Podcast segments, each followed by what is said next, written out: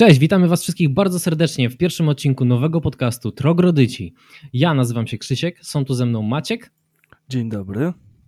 Kaśka. Cześć. I Michał. Hej, hej.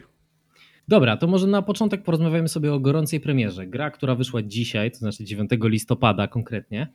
E, God of War. Ktoś z Was grał? Macie jakieś przemyślenia? Mnie było dane zagrać w zasadzie od wczoraj, czyli jeszcze przedpremierowo, dzięki uprzejmości PlayStation Polska. I kurczę, jestem pod ogromnym wrażeniem. Jak lekko obawiałam się ogólnie nowego początku tej historii Kratosa w świecie nordyckich bogów, tak teraz prezentuje się to naprawdę całkiem nieźle i w porównaniu z pierwszą odsłoną z 2018 roku jest postęp, pomimo że czuć tą taką kontynuację i wiele takich bardzo podobnych mechanik, ale jest to wszystko bardzo fajnie rozbudowane, jest wiele takich nowych feature'ów, no ogólnie kurczę no bajka. Kasia, ile ci zapłacili za takie gadanie? 0 zł, 0 groszy. No to tania jesteś. Ale opłacało się. Opłacało się, tak, dokładnie. No ja jestem ciekaw właśnie, co jest w sumie, bo ja przyznam szczerze, bez bicia, ja nie jestem w ogóle w serii, nie, nie jestem fanem, nigdy za bardzo w to nie grałem, nie siedzę w tym. Co tam jest nowego w tych grach? Coś, bo wspomniałeś, że to nie jest to samo, co poprzednia część, więc czym to się tak jakby różni? Znaczy może nie, że poprzednia część, bo ona bardzo w dużej mierze i nawiązuje fabularnie i mechaniką. Nie mamy jakby odkrycia koła na nową, mówmy się, ale w porównaniu z odsłonami chociażby z PlayStation 2, które były, no wiadomo, i dalej są kultowe, no to jest naprawdę spora różnica, bo tam wcześniej mieliśmy takiego typowego hack and slasha, gdzie po prostu chodziłeś takim skurwysynem Kratosem i nawalałeś wszystko. A tutaj mamy już takiego bardziej, jakkolwiek to nie zabrzmi, doświadczonego, e, takiego bardziej, no, doświadczonego przez życie, o, w ten sposób, takiego po, poważniejszego. Co co prawda w pierwszej części w ogóle jakby nie było tego tak czuć. On był po prostu wkurzony na cały świat dookoła, a teraz no widać, że bohater nasz przeszedł tą taką metamorfozę. W zasadzie uczestniczymy w tym od połowy pierwszej części, a teraz otrzymujemy, no można powiedzieć, no trochę zupełnie innego bohatera z taką nutką tego, co było kiedyś. O, w ten sposób. Bo y, akurat w tych nowych odsłonach, czyli 2018 Ragnarok, jeżeli chodzi o mechanikę, to odnoszę takie wrażenie, że tutaj bardziej twórcy postawili na takiego RPG, czyli wiadomo, dostajemy jakieś tam bronie, ulepszamy je i tak dalej, a wcześniej mieliśmy czysto stricte narzucone, czym mamy grać, czyli na przykład mamy tylko i wyłącznie te ostrza chaosu i możemy je tylko i wyłącznie upgrade'ować. A tutaj Owszem, mamy topór, czyli tak jak to w przypadku nordyckich bogów i ogólnie świata nordyckiego, który wraca niczym od coś w ten deseń. No to jeszcze mamy te ostrza, nie ostrza i możemy dodawać do nich jakieś tam elementy, czyli wizualnie one też się zmieniają, a nie jest to, wiesz, kwestia kliknięcia guzika, o, teraz będę miał lepsze staty. Dlatego no, wydaje mi się, że to jest całkiem przyjemne urozmaicenie, a w dodatku mamy ten taki widok z perspektywy osoby trzeciej, co, co prawda było już tak, no wydaje mi się, ciut, ciut pokazane w trójce i chyba we wstąpieniu, ale tutaj nie dam sobie ręki uciąć, bo dosyć dawno w to grałam. No, generalnie widać naprawdę sporą różnicę, czy to chociażby w grafice, czy to właśnie chociażby w historii i mechanice, także no serdecznie polecam nadrobić. Okej, okay, spoko. Brzmi na pewno ciekawiej niż moje doświadczenia z God of War'em, który faktycznie był jednym z, chyba z tych pierwszych, bo jeden co kojarzę to właśnie to napieprzanie na, na oślep. A, a co ci się nie podobało w poprzednich War'ach? To było nudne. Znaczy właśnie tak jak mówię, to, to, to, że tylko idziesz i po prostu napieprzasz wszystko, co się rusza, to miało to swój urok, ale no jakoś tak szybko mi się znudziło. Jakoś nie trafiło to do mnie. No tam miałeś kwestię tego, że e, te wszystkie kombosy, nie kombosy, tak? Odblokowywałeś te konkretne ulepszenia broni, które pozwalały ci potem wykonać jakąś kombinację konkretnych przycisków, żeby Kratos zrobił jakieś super widowiskowo spektakularne kombo, dzięki czemu zabija tych, nie wiem, iluś tam przeciwników załóżmy naraz.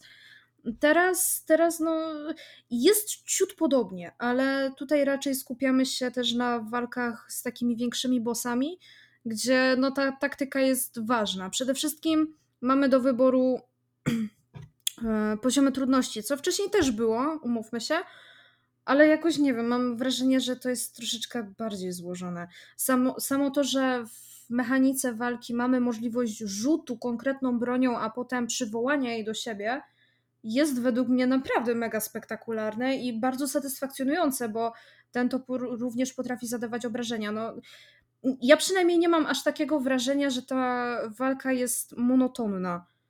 Bo no w jedynce, czy tam dwójce, bądź też dalszych częściach, które były wiadomo oparte tylko i wyłącznie na zabawie z tymi wszystkimi przeciwnikami, to było niesamowicie monotonne i po prostu tak jak widziałeś, tak się przed, przez nich przecija, prze, przecinałeś jak nóż przez masło, nie?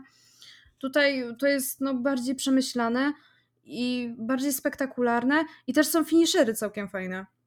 Bo jest moment, gdzie jak naładujesz czy tam oszołomisz konkretnego wroga, możesz do niego podbiec, nacisnąć e, R3 i wtedy e, Kratos chwyta go i robi jakieś tam cięcie czy coś, co wiadomo wypruwa mu bebechy. Przez co no jakby nie było, no gra jest mocno brutalna jak to na War, aczkolwiek w takiej przyjemniejszej grafice, nie takiej surowej oprawie jak to miały miejsce wcześniejsze odsłony. A w tego z 2018 grałaś? Grałam. I jakbyś miała porównać do, do tej poprzedniej części, nie wiem, coś się zmieniło, bo ja miałem na przykład takie obawy, szczerze mówiąc, patrząc, patrząc na zapowiedzi, e, że ten Ragnarok to bardziej, bardziej taki expansion pack. Znaczy, y, mówiłam już teraz na samym początku, ale y, nawiązując do tego, co mówisz, to jest to takie trochę, można powiedzieć, rozszerzenie, bo no, oni koła nie wynaleźli na nowo. Tam jest bardzo dużo powiązań, które już wcześniej były, czy to ze spinaczką, czy to właśnie odrobina z walką. E, Natomiast jest parę takich elementów, które zostały urozmaicone, y, tfu, zostały dodane, nie urozmaicone chociażby, nie wiem, bujanie się na tych ostrzach, co miało miejsce w, w starszych odsłonach, tylko że teraz jest to takie bardziej jakby namacalne. Nie wiem, jak to konkretnie powiedzieć. Po prostu idziesz tym Kratosem i możesz przeskakiwać nad większymi przepaściami i on się do tego przyciąga niczym Spider-Man czy coś takiego. Eee, wiadomo, mamy ten rozwój postaci w, w ta, jakby to powiedzieć, w takiej wersji, że kupujesz sobie, nie wiem, zbroję, nie zbroję, ją ulepszasz, zbierasz na nią surowce, no to już było. Ale y, menu samo w ogóle się różni. Y, No wiadomo, pływanie tak jakie było, takie jest. Nie przeszłam jakoś mega daleko. Ja może ograłam na dzień dzisiejszy 5 godzin, więc no też nie zaszłam nie wiadomo gdzie. Ale z, jeżeli chodzi o samą fabułę, to według mnie jest zdecydowanie lepiej niż było, bo od samego początku dostajemy takiego potężnego niuka w postaci bardzo dobrej, bardzo y, emocjonalnej fabuły, takiego emocjonalnego wstępu. O, mnie na przykład on bardzo poruszył, ale no, podejrzewam, że to już jest kwestia personalna. E, Niemniej jednak nie chcę zdradzać, co tam się dzieje, ponieważ uważam, że każdy z graczy, który jest zainteresowany grą, bądź będzie chciał ją kiedykolwiek ograć, zrobi to na własną rękę, niż będzie szukał, albo nie wiem, będzie chciał teraz wiedzieć, co tam się stało. Po prostu myślę, że no, warto przeżyć to samemu, bo tak jak mówię, odpalając to wczoraj, czyli e, 8 e, listopada, no, żadna gra nie wywołała u mnie tak e, skrajnych emocji jak wtedy. Tylko no tak jak mówię, to jest bardzo, ale to bardzo kwestia personalna. Natomiast sama odsłona z 2018 roku, no jak na swoje czasy wtedy, o Boże, no całe 4 lata, no ale wtedy to było bardzo spektakularne. Nawiązuje to mocno, tak jak mówiłam, ale no czy jakoś mega bardzo? Nie. Zdecydowanie poprawili płynność, to na pewno. Grafika i cała jakby oprawa dookoła wygląda zupełnie inaczej. No tylko, że ja wtedy grałam w wersji na PS4, teraz mam przyjemność ogrania tego na PS5, więc no wiadomo, te odczucia też będą zupełnie inne, zważywszy, że no DualSense robi robotę. O, może w ten sposób. A to w takim razie, jak DualSense robi robotę, to jakieś mm, funkcje są zaimplementowane? Jakieś, nie wiem, co tam jest w tym DualSense? E, Wibracje haptyczne, tak? Tak, tak, tak. Znaczy, to może ja tutaj się trochę odniosę, bo nie wiem, czy to spoiler będzie, czy nie. To chyba było w trailerach, że możemy zagrać e, synem Kratosa, gdzie on korzysta z łuku i tam na pewno te triggery robią robotę. Na ciągłówku E, czy coś? to to już w zasadzie było w jedynce, że my jakby celujemy za Atreusa i my decydujemy, kiedy on ma strzelić, ale jest to wszystko z perspektywy ojca, czyli Kratosa. E, nie, powiem ci szczerze, że to nie ma e, nic wspólnego z tymi spustami, ponieważ tak czy siak my wydajemy mu komendę za pomocą kwadratu. Także prędzej celujemy za pomocą L2, ale nie czuć tego aż tak bardzo. Natomiast jeżeli używacie toporu, czy tam topora, nie wiem jak to poprawnie powiedzieć, nie jestem polonistą, niemniej e, celujecie i w momencie, kiedy ładujecie ten topór, żeby go rzucić przed siebie, to delikatnie ten silniczek wibruje. Nie wiem, czy to miało takie założenie, że to ma być na tyle soft, że nie będzie po prostu hamskie, czy to dopiero będzie urozmaicane w następnych patchach. Natomiast jest to przyjemny feature, ale najbardziej chyba urzekło mnie to, że jeżeli Kratos się załóżmy wspina na jakieś wzniesienie, na jakąś kondygnację z drewna, to czuć to. Na zasadzie takiej, że czuć po prostu wibracje i dokładnie to, co on robi na ekranie, my czujemy to w rękach. I jedni powiedzą, a w sumie to takie trochę do kitu, yy, przereklamowane po co to komu. No okej, okay, ale na przykład w PS4 tego w ogóle nie było. I muszę powiedzieć, że dodaje to naprawdę bardzo fajnych dodaje, a nie nadaje. Nadaje to bardzo fajne odczucia podczas rozgrywki, bo to jest mała rzecz, a cieszy. Dlatego nie wiem, albo jak wchodzi się do mm, łodzi, to też czuć, jak ten Kratos płynie, czy coś. No, na ten moment tylko tyle mogę powiedzieć. Zobaczymy, co będzie dalej. Liczę, że oni jeszcze to ciut bardziej możliwe, że urozmaicą coś tam, dodadzą, coś odejmą, ale jak na dzień premiery uważam, że jest naprawdę bardzo fajnie. I co do bugów, bo też ludzie bardzo często się zastanawiają, jak wygląda dana gra w dniu premiery, czy są jakieś błędy, czy ich nie ma. Ja na ten moment nie spotkałam.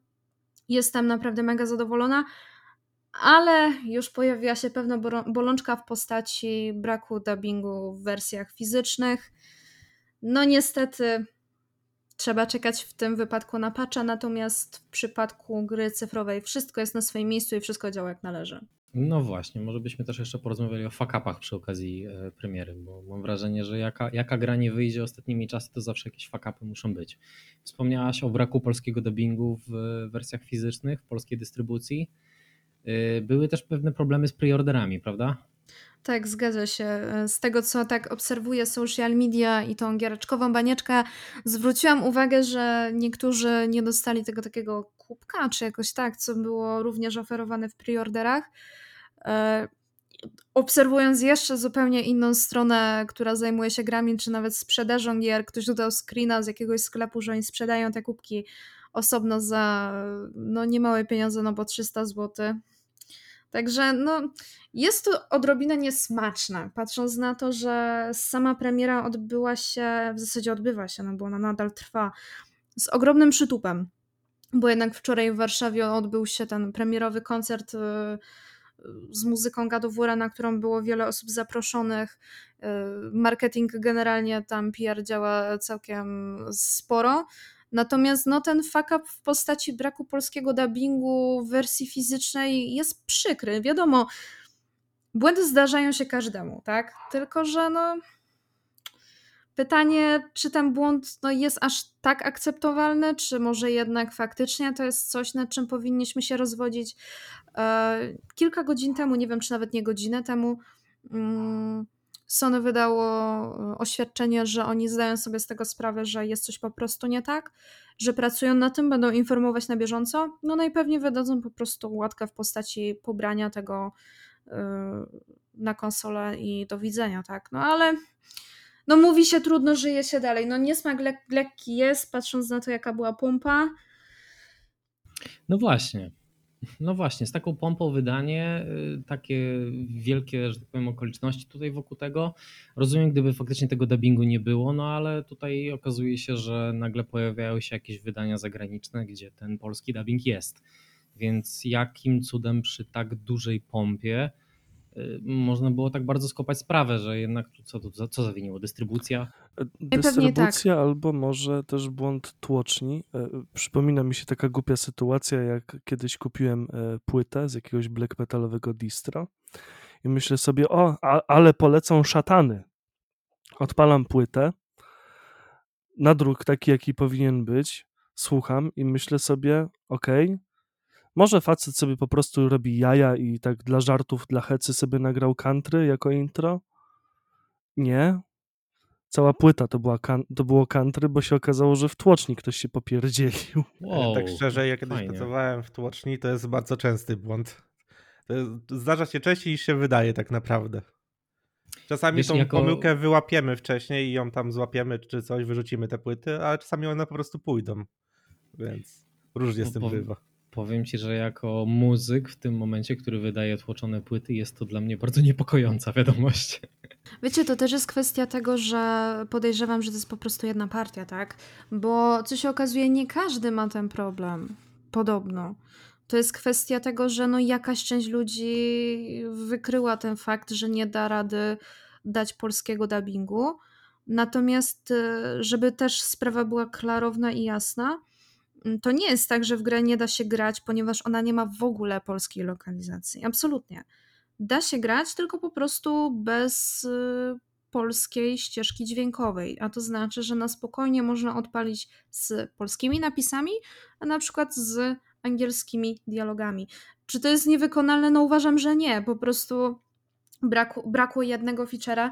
Jedni to lubią, drudzy, nie wiem, stronią wręcz od polskiego dubbingu ze względu na to, że uważają, że jest on na przykład, nie wiem, cringe'owy, niedopracowany, e, nie wstrzela się w ogóle w klimat, jest e, jakby bez polotu. No, jak to się mówi, zdania są podzielone. O, może w ten sposób. I no. Źle Każdemu wyszło. nie dogodzisz. Właśnie, no też nie, nie każdemu się dogodzi, prawda? Ale to też nie jest tak, że w tę grę się w ogóle nie da grać, że osoby, które nie znają języka angielskiego, w tym momencie są pokrzywdzone, ponieważ e, zostały pozbawione możliwości odpalenia tej gry i czerpania z niej przyjemności, tak jak to na przykład, nie wiem, mają osoby posiadające e, kopię cyfrową. No nie, po prostu zabrakło tylko i wyłącznie, a może i aż e, polskiego dubbingu, no ale normalnie teraz mogą zagrać, więc wydaje mi się, że przebolenie i przeczekanie po prostu na patcha i granie na napisach jest w tym momencie najlepszą opcją, gdzie będą mieć takie same wrażenia z rozgrywki, jak, jak mają inne osoby. No najwyżej sobie, nie wiem, cofną albo cokolwiek innego. Oj, tam w latach 90. za dzieciaka przecież graliśmy normalnie w gry po angielsku i nigdy nam to w niczym nie przeszkadzało. Dokładnie, ale nadal przecież są produkcje, które w ogóle nie mają polskiej Czytaj nowa lokalizacji. Amnesia na przykład, co ja na przykład dla mnie to jest bardzo duży ból, że nie ma nawet głupich napisów. Powiem ci szczerze tak, ja też czasami ubolewam, że niektóre mm, od, y, odsłony nie mają w ogóle polskich napisów, Dokładnie. Ponieważ z miłą chęcią bym zerknęła, jak to w ogóle wygląda, bo wiadomo, jeżeli nawet człowiek zna język angielski, to czasami ma problem skupić się na tym, żeby jakkolwiek wciągnąć się w tą fabułę. Ja w takich wypadkach najczęściej włączam sobie po prostu napisy i czytam i śledzę to, co oni mówią, bo ze słuchu czasami ciężko wyłapać pewne smaczki, ze względu wiadomo na dialekt albo jakieś inne niedogodności. Natomiast, no kurczę, jeżeli mamy, dos- mam, mamy dostęp do napisów w konkretnym tytule, no to dlaczego by z tego nie skorzystać? Na przykład Assassin's Creed w ogóle nie ma e, dubbingu. Jeden, przepraszam, miał dubbing i to była jedynka. I to było złe. Tak? Jedynka miała dubbing? Tak, jedynka miała dubbing i to było tragiczne, ponieważ mm, wyglądało to mniej więcej na tej zasadzie, że on był, ale kwestie były na tyle długie, że nie pokrywały się z tym, co robią postaci na ekranie i często ten dialog był boostowany, na przykład pod- pokręca- podkręcany razy dwa, żeby tylko się wyrobić. I to O Boże, brzmiało tak cholernie nienaturalnie. Tak, tak, tak. To brzmiało cholernie nienaturalnie, aczkolwiek no w tamtych czasach, kurde, polski dubbing, na przykład, nie wiem, na konsoli PlayStation 3, no to powiem wam, to było coś.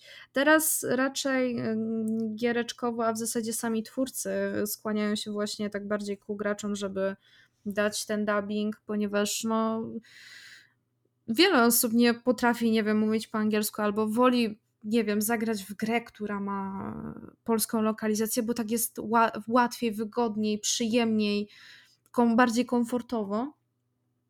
No ale no nie, nie wszystkie tak mają, więc no, no życie, no. No teraz na przykład Capcom za, zaczął z jakiegoś dziwnego powodu e, rezygnować e, z polskiej wersji językowej. Tutaj mowa o napisach w rezydentach, co jest o tyle kuriozalną sytuacją, że Resident jako marka jest, no powiedzmy, w miarę popularna u nas w kraju. A wydają też Monster Huntera na Switcha, czyli niszowa seria na niszową w Polsce konsolę względem, nie wiem, takiego Sony czy Xboxa. E, I Monster Huntery polonizację mają. Dobrze, że ruszyłeś ten temat rezydenta właśnie, bo nie wiem, czy to mogę powiedzieć, najwyżej Kamil mnie zabije, kolega, ale Capcom e, wie o tej sprawie, że nie ma tej polonizacji i mają coś z tym robić. Dostaliśmy taką wiadomość ostatnio. Więc coś, sprawa się ruszy. A, no, no to skoro, skoro wiedzą i niby mają coś z tym robić, to dobrze, bo z Tak, tego co... dostaliśmy maila ostatnio, bo tam Kamil nasz jest z Cenegą w kontakcie i tak dalej. To cen, e, Capcom napisał do Cenegi, że my się bezpośrednio do nich odzywaliśmy, nie? Później ci przekleję tą wiadomość najwyżej. To sobie przeczytasz. O, spoko. Spoko. Jest, jestem ciekaw. E, Jestem ciekaw w ogóle, co, co się stało, że. No bo do siódemki polonizowali właściwie od piątki, nie?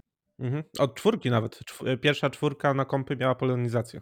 O, no to widzisz. No i, i, i nagle przy ósemce to zniknęło. Tam słyszałem jakieś tam zakulisowo, że tam, znaczy, no, takie ploty krążyły, że, że to błąd w Excelu.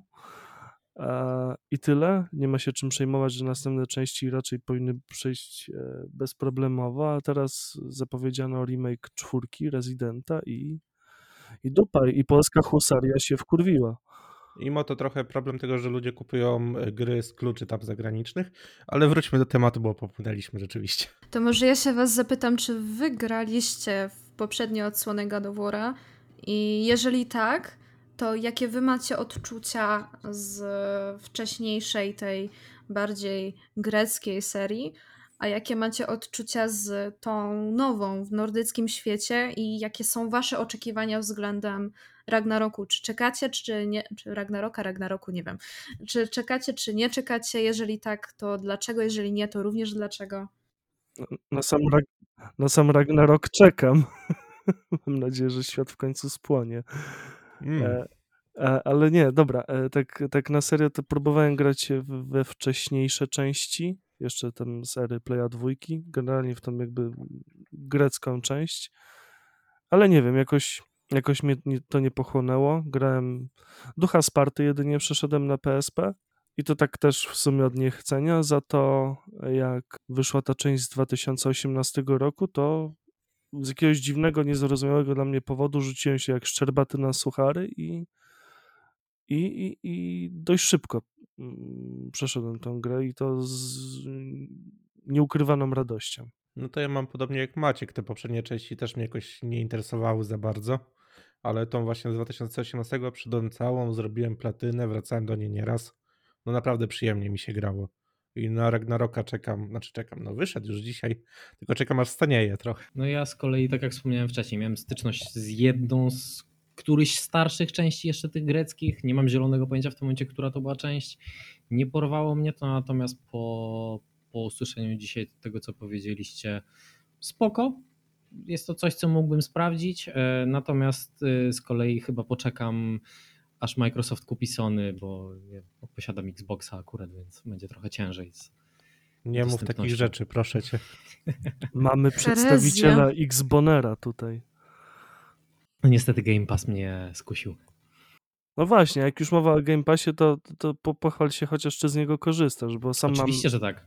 ja na przykład sam mam Xboxa SK e, i to tyle.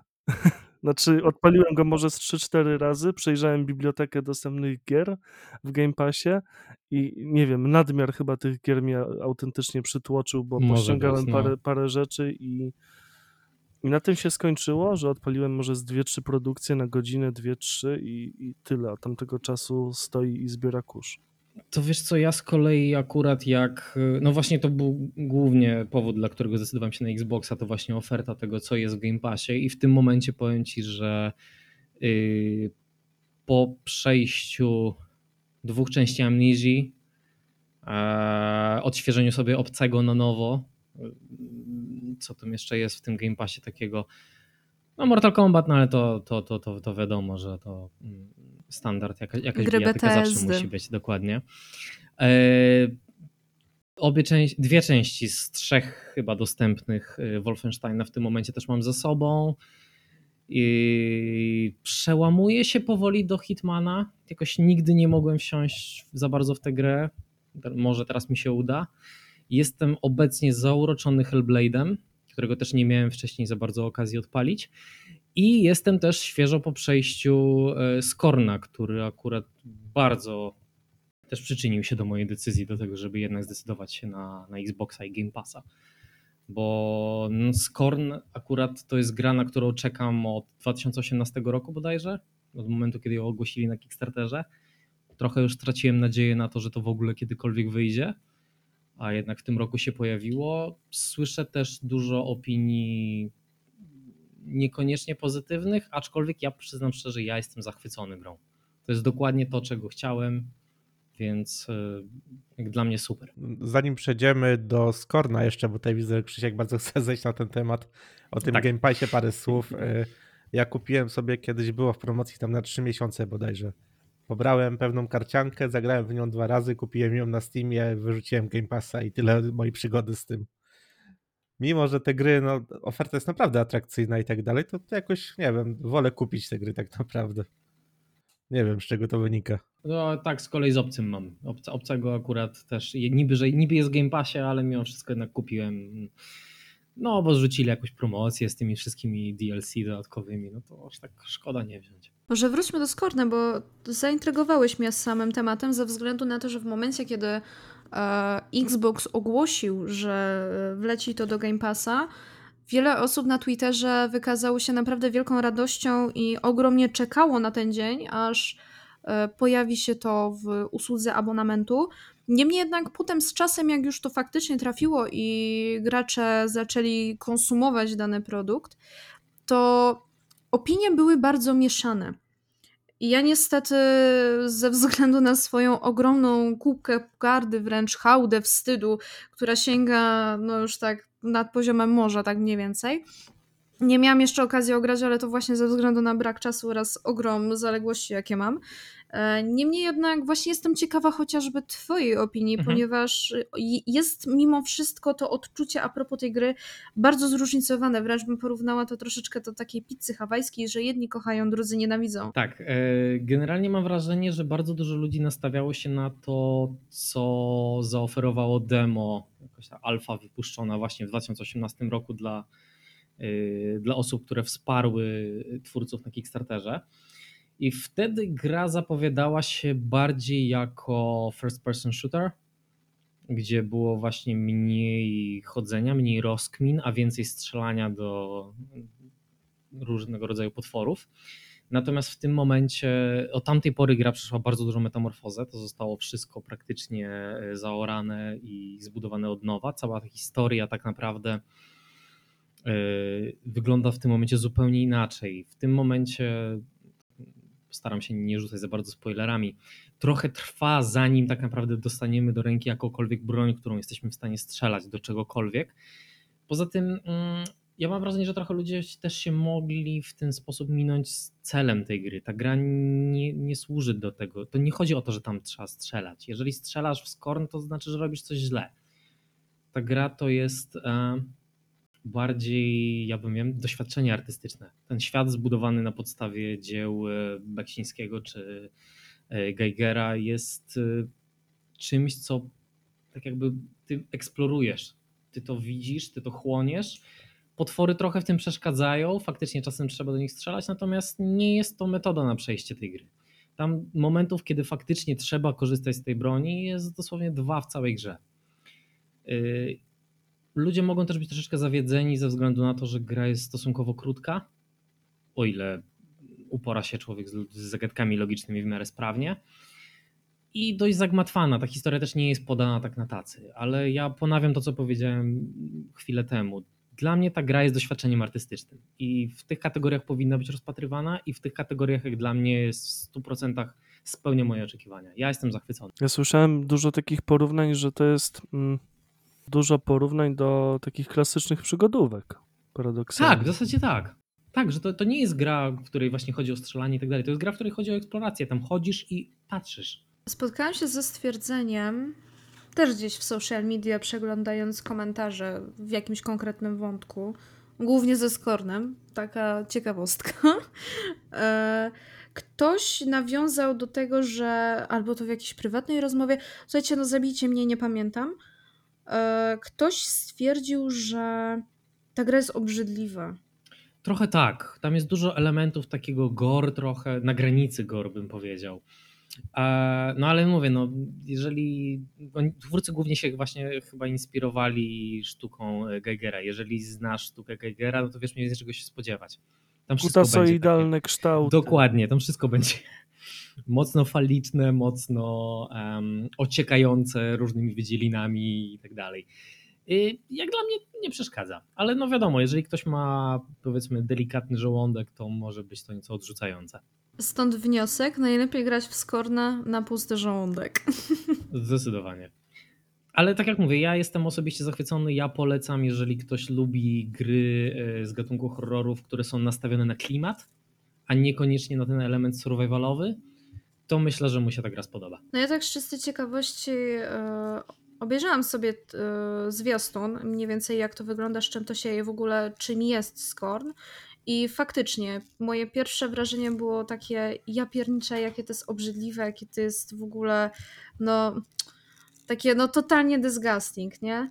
Ale y, później, tak jak zaczęłam głębiej to oglądać, to stwierdziłam, że kurczę, pomimo tej swojej brzydoty, to czuć w tym taką nutkę intrygi, że faktycznie Mhm. człowiek by tam wszedł, zobaczył mniej więcej jak to wygląda, poczuł ten klimat i faktycznie skonfrontował się z tym, czy y, faktycznie warto, nie wiem, instant dawać temu łatkę, że no nie warto, że to jest brzydkie, że mogę być zbyt wrażliwy, wrażliwa, nie Dokładnie. sięgnę po to i koniec. E, Ja tu pojadę może teraz w tym momencie trochę za, za, bardzo głęboką analizą, ale mi się to bardzo mocno kojarzy z, ze sztuką turpizmu. E, Przecież tak naprawdę, jeżeli się głębiej zastanowić, to nie jest temu daleko do, nie wiem, wierszy Baudelaire na przykład. To jest to samo. No to tutaj dochodzimy do momentu, gdzie gracze zaczynają wgłębiać się w konkretny tytuł, do tego stopnia, że analizują konkretny, konkretną odsłonę tak bardziej pod kątem artystycznym i tutaj bardziej y, idę w tym kierunku, że wiele osób twierdzi, że gry to jest totalna pierdoła, totalna strata czasu oraz y, jedna z takich bardzo y, dziecinnych czynności, jakie na przykład dorośli ludzie mogą robić podczas swojego czasu wolnego. I to jest taki idealny moment, żeby się szeroko uśmiechnąć do takich ludzi powiedzieć, no chyba kurwa niekoniecznie. No, dokładnie. I właśnie fajnie, że o tym wspominasz. Ja na przykład jestem osobiście wielkim fanem serii Layers of Fear, gdzie no, w grach ewidentnie chodzi tylko i wyłącznie o, o sztukę. I, I dokładnie to jest coś, co mnie szczerze powiedziawszy przyciągnęło z powrotem do gier, bo ja bardzo długo nie grałem w nic. Jakoś właśnie też może trochę z tego powodu, który, teraz podałaś. Wydawało mi się to takie trochę dziecinne, wydawało mi się to stratą czasu. A, a te gry zobaczyłem w swoim czasie na, na YouTubie, jak ktoś w nie grał. Yy, I to było coś, co mnie zachęciło do tego, że kurde, to wygląda tak fajnie, że naprawdę chciałbym tego sam doświadczyć. I To trochę tutaj porównam to do tego, że jedni w wolnym czasie lubią czytać książki, inny w wolnym czasie woli sobie rozwiązać krzyżówkę i poćwiczyć swój umysł, ewentualnie sprawdzić się, w, nie wiem, w jakiejś konkretnej dziedzinie. Yy, Drugi zaś stwierdzi, a może obejrzę sobie jakiś ciekawy film albo serial.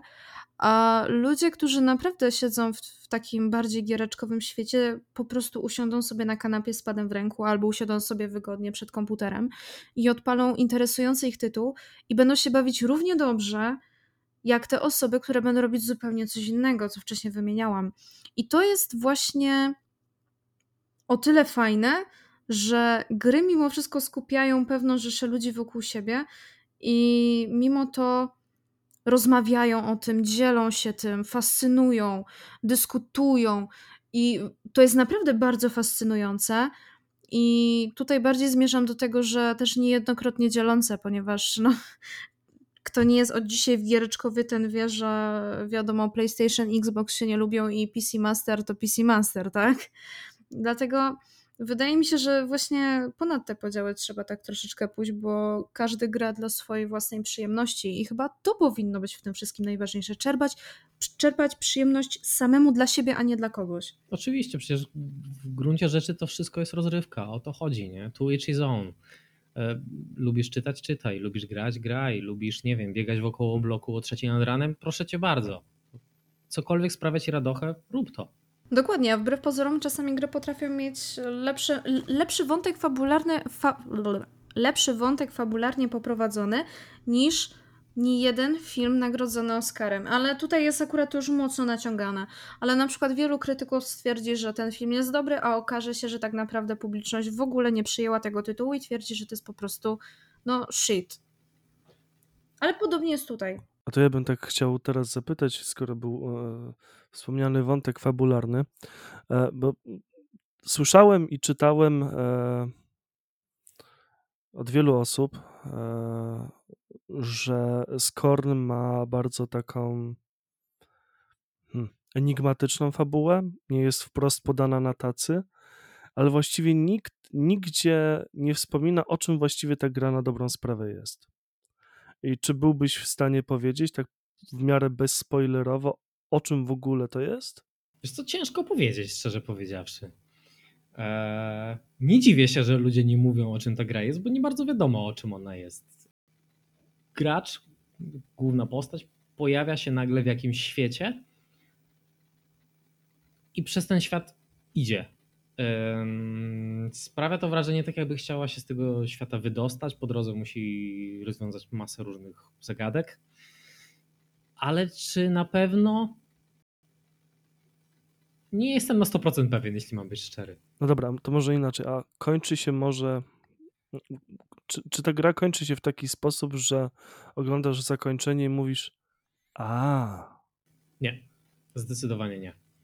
Yy, Zakończenie jest na tyle specyficzne, też staram się tutaj nie, nie, nie rzucać spoilerami, że jest na tyle specyficzne, że według mnie oddaje idealnie ducha tej gry. Eee, mo- mogę wam teraz powiedzieć po prostu tak off, off record, nie? żebyśmy to potem wycięli, a, a po prostu jeżeli pytasz, to, to, to, to, to, to, to, to, to, to ci powiem. Chyba, że zamierzasz sam to grać, to wtedy nie będę ci spoilował. Znaczy możesz powiedzieć, raczej nie zagram. Okej, bo generalnie kiedyś. gra jest taka, że.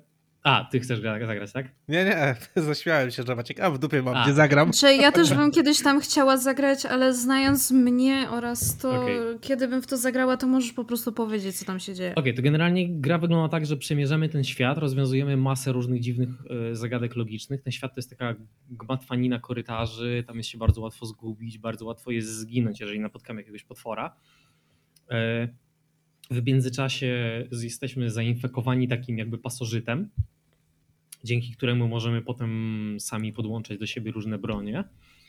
Yy, W pewnym momencie, na, pod koniec w zasadzie fabuły, pozbywamy się tego pasożyta, zmierzamy do wyjścia, tak w zasadzie. Widzimy już tak jakby bramę, która prowadzi, w mojej opinii, do bardziej normalnego świata. Idziemy w tę stronę, ale tuż przed samym końcem ten pasożyt z powrotem nas dopada i zabija. Dlatego według mnie właśnie to zakończenie idealnie podsumowuje całego ducha tej gry. Że to wszystko jest po prostu i tak bez sensu, bo... no Sztuka bo, dla No sztuki. bo i tak. Tak, dokładnie, sztuka dla sztuki. Czyli w zasadzie summa summarum, tę grę można, in, można interpretować na różne sposoby. Bardzo.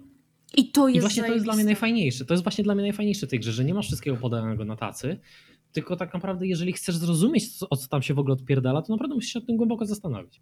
To może a propos fabuły, jak już tak za zaczęliśmy mówić o klimatach fabularnych w konkretnych grach, to ja bym bardzo chętnie chciała poruszyć temat The Last of Us Part 1, które swego czasu, dokładnie chyba niecały miesiąc temu, więcej tro troszeczkę, wyszło na PlayStation 5, ponieważ The Last of Us ma to do siebie, że ma bardzo specyficzną tą fabułę, którzy niektórzy, ale którą ludzie bardzo kochają i chciałabym poznać wasze historie oraz wasze doświadczenia. No ja pierwszy raz w The Last of Us zagrałem na PlayStation 3 jeszcze. Pokochałem tą grę, więc absolutnie nie będę tutaj bezstronny. Jeśli będziecie obrażać, ja będę bronił. No, Tyle mam do powiedzenia. Mówisz, że będziesz bronił jak lew. Dokładnie. Nie dam obrazić tej gry. To powiem wam tak. Mm, Ja zaczęłam grać w The Last of Us na PS3, ale dosłownie przeszłam prolog, ponieważ niestety, ale później nie było mi danego dokończyć ze względu na to, że moja konsola powiedziała papa. Ale no nie ukrywajmy, to był ten czas, gdzie no już ten sprzęt mocno nie dogorywał i czuć było, że w pewnych momentach chrupie. Jakoś tak ją w zasadzie odłożyłam na półeczkę. Ona czekała na swoją kolej, przygnieciona kolejnymi tytułami z hałdy pogardy. E, Kupiłam ją, słuchajcie, nawet w wersji remaster na PS4, ponieważ była swego czasu na przecenie za śmieszne pieniądze. Stwierdziłam, a dobra, ogram sobie na nowszej generacji, na pewno to będzie zupełnie inaczej wyglądać, a przede wszystkim konsola nie będzie mi się aż tak pocić. No i troszeczkę podobny case, ponieważ tak sobie ten tytuł leży, czeka, w zasadzie leżał, czekał, aż pewnego pięknego dnia ogłosili, że ma wyjść The Last of Us Part 1. No, moje, y, mo, moja reakcja oraz moje takie głębokie przemyślenia to były, no kurczę, po co? Ze względu na to, że troszeczkę już to pachnie takim odgrzewanym kotlecikiem. Brzmi jak Skyrim, nie? Tak, albo taki y, GTA, Mhm. To takie GTA, nie? I stwierdziłam, kurde, no po co? Przecież może być tyle pięknych remake'ów, czy też yy, remasterów, które Sony mogłoby się pokusić, ponieważ jest naprawdę tyle fajnych tytułów, chociażby z PS2, które zostały zapomniane, ale ten temat zostawmy sobie na inny podcast. Um, wracając do The Last of Us. Um, stwierdziłam, że to jest taki mocny skok na hajs, patrząc na to, że gdzieś już wtedy pojawiły się informacje na temat tego, że ma wyjść na HBO serial albo film. Poprawcie mnie, bo nie pamiętam. Serial. Serial, okej. No to właśnie tak myślałam. W lutym wychodzi dokładnie. No właśnie, okej. No i tak wtedy sobie pomyślałam, kurde, no to nie jest zbieg okoliczności, wiadomo, pieniążki się muszą zgadzać. Um, I szczerze powiem wam, że nie czekałam na to ani trochę. W ogóle. Stwierdziłam, że no kurde, tak czy siak mam tę grę, ogram ją sobie czy to na PS4, czy to na PS5 bez tych całych wielkich wodotrysków i też będę szczęśliwa. Eee, Niemniej jednak, e, również dzięki uprzejmości PlayStation Polska otrzymałam kod na PS5, żeby przetestować, sprawdzić, jak to w ogóle wygląda. E, I słuchajcie, odpaliłam tę grę. E, Ponownie przeszłam sobie ten prolog, oczywiście, hehe, popłakałam się, ponieważ no, jest to no, emocjonalne, a ja często właśnie tak bardzo mocno podchodzę do takich rzeczy. I stwierdziłam, że no dobra, no zobaczymy, przetestujemy, po, poniuchamy jak to wygląda. O, mo, może w ten sposób. I powiem wam tak. Fabuła sama w sobie jest naprawdę mega ciekawa, mega wciągająca, bardzo charyzmatyczna. Nie jest przede wszystkim mdła, ani taka pusta wydmuszka. Naprawdę można się zarąbiście wczuć, a sam klimat mm, świata tylko to potęguje. E, Porównując sobie odrobinę te wrażenia z PS3 a z PS5, no to wiadomo, no jest bez porównania. Ze względu na to, że tam wiele graficznych rzeczy zostało bardzo podkręconych. Dodatkowo sam kontroler również robi robotę i to zdecydowanie bardziej niż w przypadku obecnie God Ragnarok. Ze względu na to, że chociażby, nie wiem, podczas strzelania, celowania te y, bumpery, no generalnie te silniczki są bardzo fajnie wykorzystywane, co było dla mnie ogromnym zaskoczeniem i to była w zasadzie jedna z pierwszych gier, którą odpaliłam na PlayStation 5 i było mi dane poznać możliwości dual, DualSense'a zaraz po Astrobocie. Mm, Niemniej jednak, pomimo tych wszystkich fajnych feature'ów, tych wodotrysków oraz ulepszeń, to nadal mechanicznie jest gra z PlayStation 3. I troszeczkę mnie to boli, ponieważ mm, liczyłam odrobinę na coś innego, bo jeżeli y, producent czy tam twórca zapowiada, że tworzy grę od nowa, no to ty oczekujesz tego, że tam będą no, kolosalne zmiany, a mimo tego, pomimo wykorzystania możliwości pada oraz grafiki, no to tam średnio, żeby cokolwiek innego było jakby innowacyjne. O, mo- może w ten sposób. Nie wiem, może zbytnio marudzę, ale no takie jest na ten moment moje e, spostrzeżenie. Niemniej jednak, no tak jak wcześniej powiedziałam, gra jest niesamowicie klimatyczna I ja mam ten problem, że bardzo nie lubię jumpscarów, nie lubię horrorów, ponieważ ja się strasznie wczuwam. Naprawdę, jakkolwiek to zabrzmi, bo jeden powie, o Jezus Maria, to jest tylko gra. No tak, tylko ja właśnie mam to do siebie, że mm, ja często ją dosłownie przeżywam. Jeżeli fabuła jest fajnie poprowadzona, to ja dosłownie tym żyję. I właśnie tam te takie jumpscary i inne takie beboki, to czasami są dla mnie bardzo stresujące, ale powiem wam, że mimo tego ma to zajebisty smaczek. I teraz pytanie, czy ja dałabym za tę grę, nie, nie pamiętam, 350 zł w dniu premiery? Nie, nie wiem po ile teraz chodzi ta wersja na PlayStation 5, więc też nie chcę y, powiedzieć źle. Niemniej jednak nie, nie dałabym. Naprawdę nie dałabym, pomimo tego, że kontroler sprawdza się super. Ponieważ jeżeli chciałabym poznać tę historię, to podejrzewam, że w bardzo podobnym tonie bym ją odebrała grając chociażby na PlayStation 4, która teraz czeka u mnie zafoliowana po prostu na półeczce.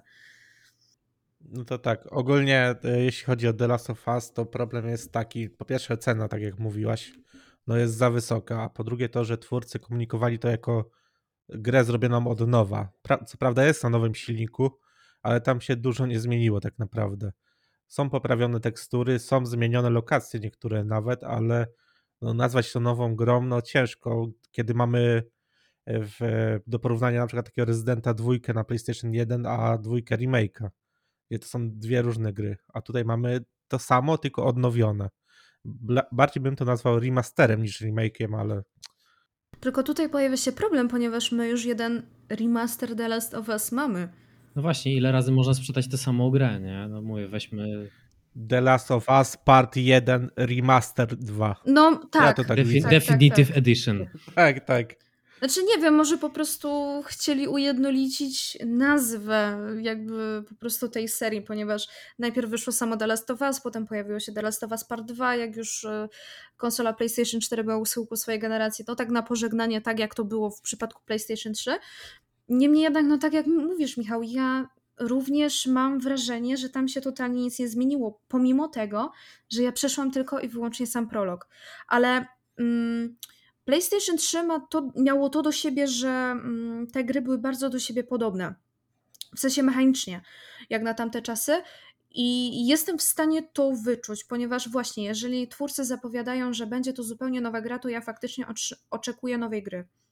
Po prostu zrobionej totalnie od nowa, e, z nowymi rzeczami, z nowymi featureami, a nie tylko i wyłącznie z odświeżeniem, wygładzeniem grafiki, tekstur, e, czy wykorzystaniem możliwości E, nowego pada z najnowszej generacji. No, nie wiem. Podejrzewam, że i tak, i tak skończę tę grę, ponieważ sama fabuła jest naprawdę świetna, ale no, cena jest zdecydowanie nieadekwatna do tego, co dostajemy. No, takie jest moje zdanie. No nie, nie. Gdyby to było, jeszcze przerwę ci, gdyby to było w cenie tam remasterów, na przykład Uncharted i tak dalej, tam te 170 zł bodajże na PC, to by było do przyjęcia. Ale właśnie y, moim zdaniem ta gra wyszła po pierwsze, bo serial, a po drugie, bo y, wyjdzie to też na PC. I ludzie z PC-ów mogliby nie przyjąć tam tej podbitej rozdziałki z PS4 po prostu. Więc coś tam pozmieniali, zrobili to lepiej, ale no wiadomo jak wyszło. Tylko, że właśnie tutaj jest ta kwestia, że pomimo tego ulepszenia i no tak jak mówisz, y, pomyślunku o osobach na PS, nie, nie na PS4, tylko na PC, ta gra kosztuje tyle, czy kosztowała tyle, naprawdę nie orientuję się teraz, musiałabym zerknąć. 280 tego 280, nie wiem ile kosztowała w dniu premiery, podejrzewam, że... Przy premierze 350. No to ona kosztowała dos dosłownie tyle samo, ile kosztuje, dajmy na to God Ragnarok dzisiaj. No to... No tak, tak, no to cena jest przesadzona. Cena tak, prawda. cena jest przesadzona. Ja rozumiem, że to jest od nowa robiona gra, ale no jednak kurczę ale to nie jest nowa historia, nie kupujemy czegoś nowego, kupujemy coś, co już znamy, tylko w ładniejszej szacie graficznej. Tak, dokładnie. My kupujemy rzecz, którą już żeśmy poznali. Mało tego, osoby, które są mocno zajarane ekskluzywami od, ekskluzywami od Sony, no mają tę historię za sobą. No podejrzewam, że ludzi takich jak ja jest naprawdę mało, którzy nigdy w życiu nie grali e, w The Last of Us, a jeszcze mniejszy odsetek jest tych ludzi, którzy nawet nie wiedzą, czym jest The Last of Us, ponieważ to jest na tyle kurto, kultowa, co? Kultowa marka, e, że no ciężko o niej nie słyszeć, zwłaszcza, że Naughty Dog robi naprawdę zarąbiste gry pod względem fabularnym, chociażby, nie wiem, Uncharted, który notabene też dostał wodotryski na PlayStation 5, no ale Jeszcze tak e, wrócę do tego, co wspomniałaś e, parę, parę zdań wcześniej, że ujednolicenie nazwy. Nie wiem, czy to taki plus, biorąc pod uwagę, jaka gównoburza się wydarzyła po premierze drugiej części. A co się wydarzyło? Generalnie z tego, z tego co kojarzę, to ludzie bardzo narzekali na fabułę, która tak, była... tak bardzo się nie spodobała. To Ze względu na. protesty tak, praktyczne. ze względu na kilka Tak. elementów, które. Znaczy kilka, no. Na Znaczy, tematy, powiem które ci, tam że ja- zostały poruszone. Przepraszam, że, że ci przerwę. Nawet nie o to chodzi. Wiesz co, bo ja, ja znam fabułę pierwszej części bardzo dobrze. Co prawda nie grałem, ale, ale widziałem całość rozgrywki. Widziałem też całość rozgrywki drugiej części i mi zabrakło głębi w tej drugiej części. To, to, nie, to nie był dobry sequel. No tutaj akurat się nie wypowiem, ponieważ nie grałam mało tego.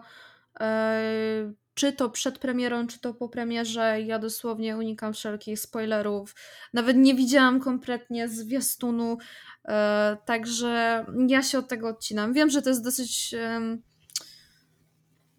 może nie, nie, że niepopularne zachowanie, bo wręcz popularne, ale no też takie nie do końca zdrowe, ale właśnie ja staram się unikać takich e, informacji, ponieważ e, chcę podejść na przykład do danej produkcji czysto obiektywnie, bo ja na przykład sobie sama wyrabiam zdanie na dany temat. Bo wiesz, na przykład ktoś mi potem powie, słuchaj, to było takie zajebiste, po czym ja w to gram, oczekuję, że gra będzie dosłownie 10 na 10, a potem okazuje się, że ten tytuł jest naprawdę tak słaby, że szkoda mi tego czasu, żeby w ogóle ją kończyć. Zaś inny stwierdzi, że ej, słuchaj, nie masz racji. Wiadomo, są guste i guściki, na ten temat się w ogóle nie dyskutuje. No ale mniej więcej z tego jakby powodów wynika moje podejście. Ale tak, masz rację. Na temat The Last of Us Part 2 były bardzo mieszane mm, wrażenia, mieszane odczucia. Jeden powie, że gra jest naprawdę prześwietna, jest przemiodna i wręcz powinno się to przejść, a drugi powie, no słuchaj, wiesz co, no czuć, że to kontynuacja, ale hmm, no jednak to nie to samo. Znaczy dwójka była, ja przeszedłem dwójkę i jedynkę. e, I jedynkę przeszedłem na playu trójce, na czwórce. Później przylazłem dwójkę i dwójka była dla mnie spoko, ale miała dużo głupot fabularnych moim zdaniem. E, I takie problemy ludonarracyjne typowo. Dla przykładu idzie Eli, zabija psy, po czym dzieją się rzeczy fabularne i nagle ten jeden pies, ten jeden konkretny pies wywołuje u niej niebywałe wyrzuty sumienia. O mój Boże, jak ja mogłam zabić psa. Nieważne, że wcześniej zabiła ich setki, ale ten jeden konkretny pies, bo ten jeden konkretny pies akurat w grze miał imię. Nie? Czy sama motywacja głównej Ale to bohaterki. podobnie było, Nie wiem, motywacja. Motyw... podobnie sorry, było w tylko- reboocie. Tylko e, dokończę. Spoko, spoko, E, dokończ. Dla mnie motywacja głównej bohaterki, tak szczególnie od połowy gry mniej więcej, była jakaś totalnie irracjonalna. Jak zobaczyłem za zakończenie, to miałem takie. A aha, to fajnie. I tyle. nie, nie, nie wiem, Miałem bardzo podobnie, jeśli chodzi o zakończenie. Nie, nie wiem, no dla, dla mnie to była jakaś taka straszna, straszna głupota, szczególnie jak tam brat Joela wjechał i powiedział, co powiedział, a ona mówi, no dobra, okej. No niech tak będzie. Ale co do samego tam zabicia psa, co mówiłeś, przecież podobnie było w reboocie Tomb Raidera. Na początku tam postać zabija sobie jelonka, jest piękna scena, jak ona płacze, że musi go zabić, a potem masowo wyżynamy całe wioski, nie? Z ludzi No oczywiście. tak, tak.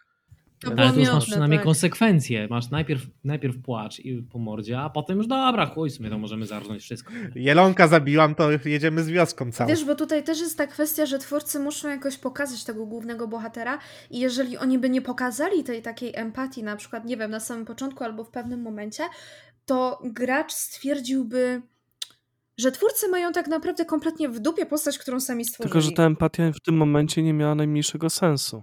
To jest problem. Tak, właśnie o tym mówię. I nawet brak empatii pasowałby Dokładnie. do Eli. Właśnie o tym mówię, że często bywa też tak, że oni to robią dosłownie na siłę, żeby nie było tak zwanych rondób.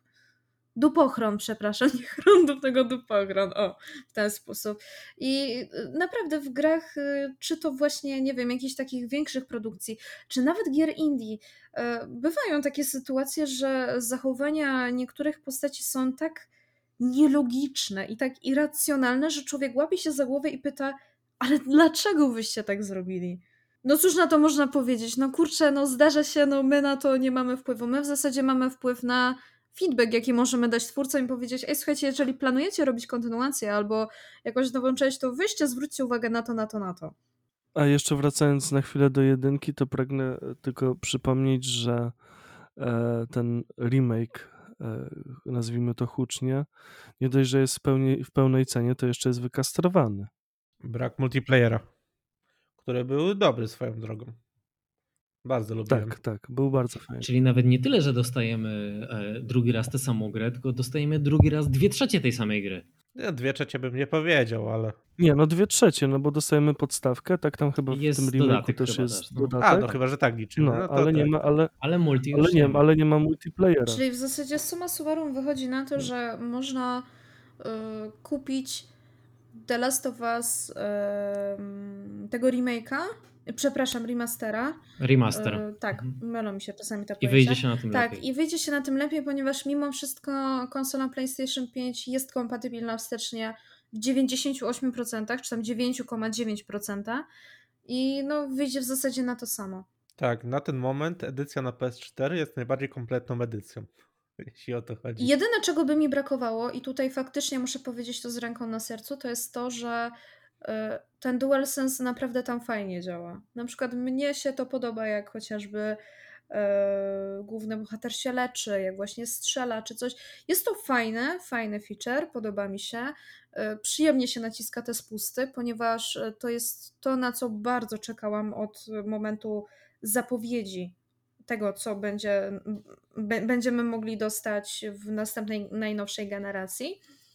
Niemniej jednak jestem w stanie to przeboleć. O, mo- może w ten sposób. Jestem w stanie to przeboleć na poczet tego, żeby dostać grę dosłownie tą samą, w ciut gorszej oprawie graficznej, ale z tą samą historią.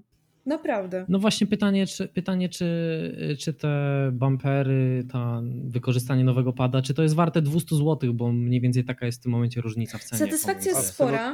Satysfakcja jest spora, ale nie. Ja bym tyle nie dała, ponieważ jeżeli miałabym do wyboru grę, która kosztuje tyle samo pokroju Ratchet i Clank Rift Apart, a miałabym do wyboru The Last of Us Part 1, no to wybrałabym jednak Ratcheta i Clanka ze względu na to, że ja tego nie ogram na innej konsoli. Więc tutaj z automatu jestem zmuszona wydać więcej, by poznać najnowszą historię. Więc no, w tym wypadku raczej mój wybór padłby na Ratcheta niżeli na The Last of Us, ponieważ to drugie raczej bym była skłonna kupić w wersji na PS4 i bawiłabym się naprawdę równie dobrze. Z jednym minusem braku tych super e, wo- wodotrysków w postaci nowego pada i tyle. No, pad jest tylko przyjemnym dodatkiem. Czy wy też odnosicie takie dziwne wrażenie, że Kaśka jest przekupiona? Dlaczego tak uważasz? Nie wiem, Kacha, nie wiem. Ej, ale w ogóle jeszcze tak zahaczając o The Last of Us y, dwójkę, przepraszam, part 2, nie wiem, czy słyszeliście, ale ma być podobno remaster tej gry na A PlayStation nie, 5. jeszcze mi się nie obiło uszy. Co, co, co, co już jest w ogóle jakimś totalnym kuriozum. No super, nie ma to jak remasterować grę, która wyszła ile? 3-4 lata temu? Tam, Nie no, nie no dwa lata chyba. Dwa temu. lata. Dwa, o, jeszcze lepiej, super. To byłem bardzo optymistyczny w moim Ja założeniu. bym, ja bym zrobił jej, ja bym tam się nie, nie pierdolił w półśrodki, ja bym od razu remake zrobił. tak. Tak, wyjebać. Ej, Z fabułę, żeby zmienić. Ale to jeszcze. słuchajcie, Jezu, tak. mi się o uszy, że y, ma być remake? No remake. Y, Horizon Zero Dawn? Ja nie jestem teraz pewna, czy mówię dobrze. Po prostu gdzieś tak kiedyś przeczytałam i, i jestem absolutnie w szoku, co się dzieje, ale to tak jak powiedziałam tam w którymś momencie, zanim zaczęliśmy rozmawiać na temat The Last of Us, to jest temat naprawdę na y, kolejny odcinek, na kolejny podcast, ponieważ to mimo wszystko jest temat rzeka i tutaj można jechać po całości, naprawdę. Znaczy, mówiąc krótko, e, Sony zobaczyło, jak Capcom robi hajs na remake'ach Residenta. Mówią, my też tak chcemy, remake'ujemy wszystko, co się da. Ale halo, nie tędy droga. Remake Ragnaroka w przyszłym roku. Kuźwa, Tsushima, żeby nie było, bo to w zasadzie jak już mówicie o The Last of Us Part 2, a że Tsushima wyszła chyba w, z różnicą chyba miesiąca od Part 2, no to słuchajcie, Sony wiecie co robić. Tak, ale dyskusja na temat tego, czy te remake'i w ogóle są stosowne i tak dalej, to może zostawimy sobie na któryś z kolejnych odcinków podcastu. A na dzisiaj będziemy się już z Wami żegnać. Mam nadzieję, że Wam się podobało. Do usłyszenia w przyszłości. Buziaczki. Buziaczki, trzymajcie się, papa. Trzymajcie się, hej, hej. Pa! Jebać rewila.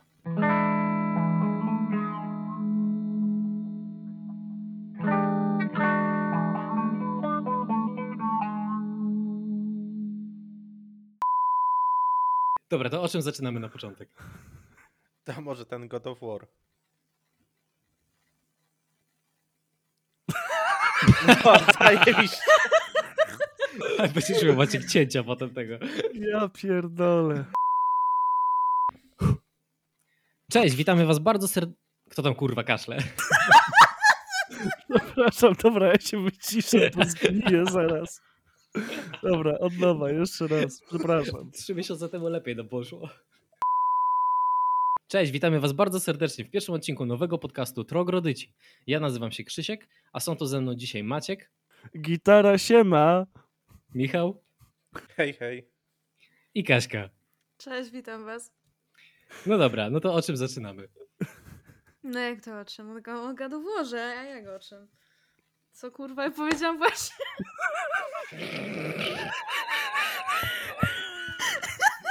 nie, nie, nie, kurwa, nie. Ja się nie dotleniłem teraz. Ała. O Boże, nie. Weź to zacz... Zatrzymaj zatrzymaj to. to nagrywanie.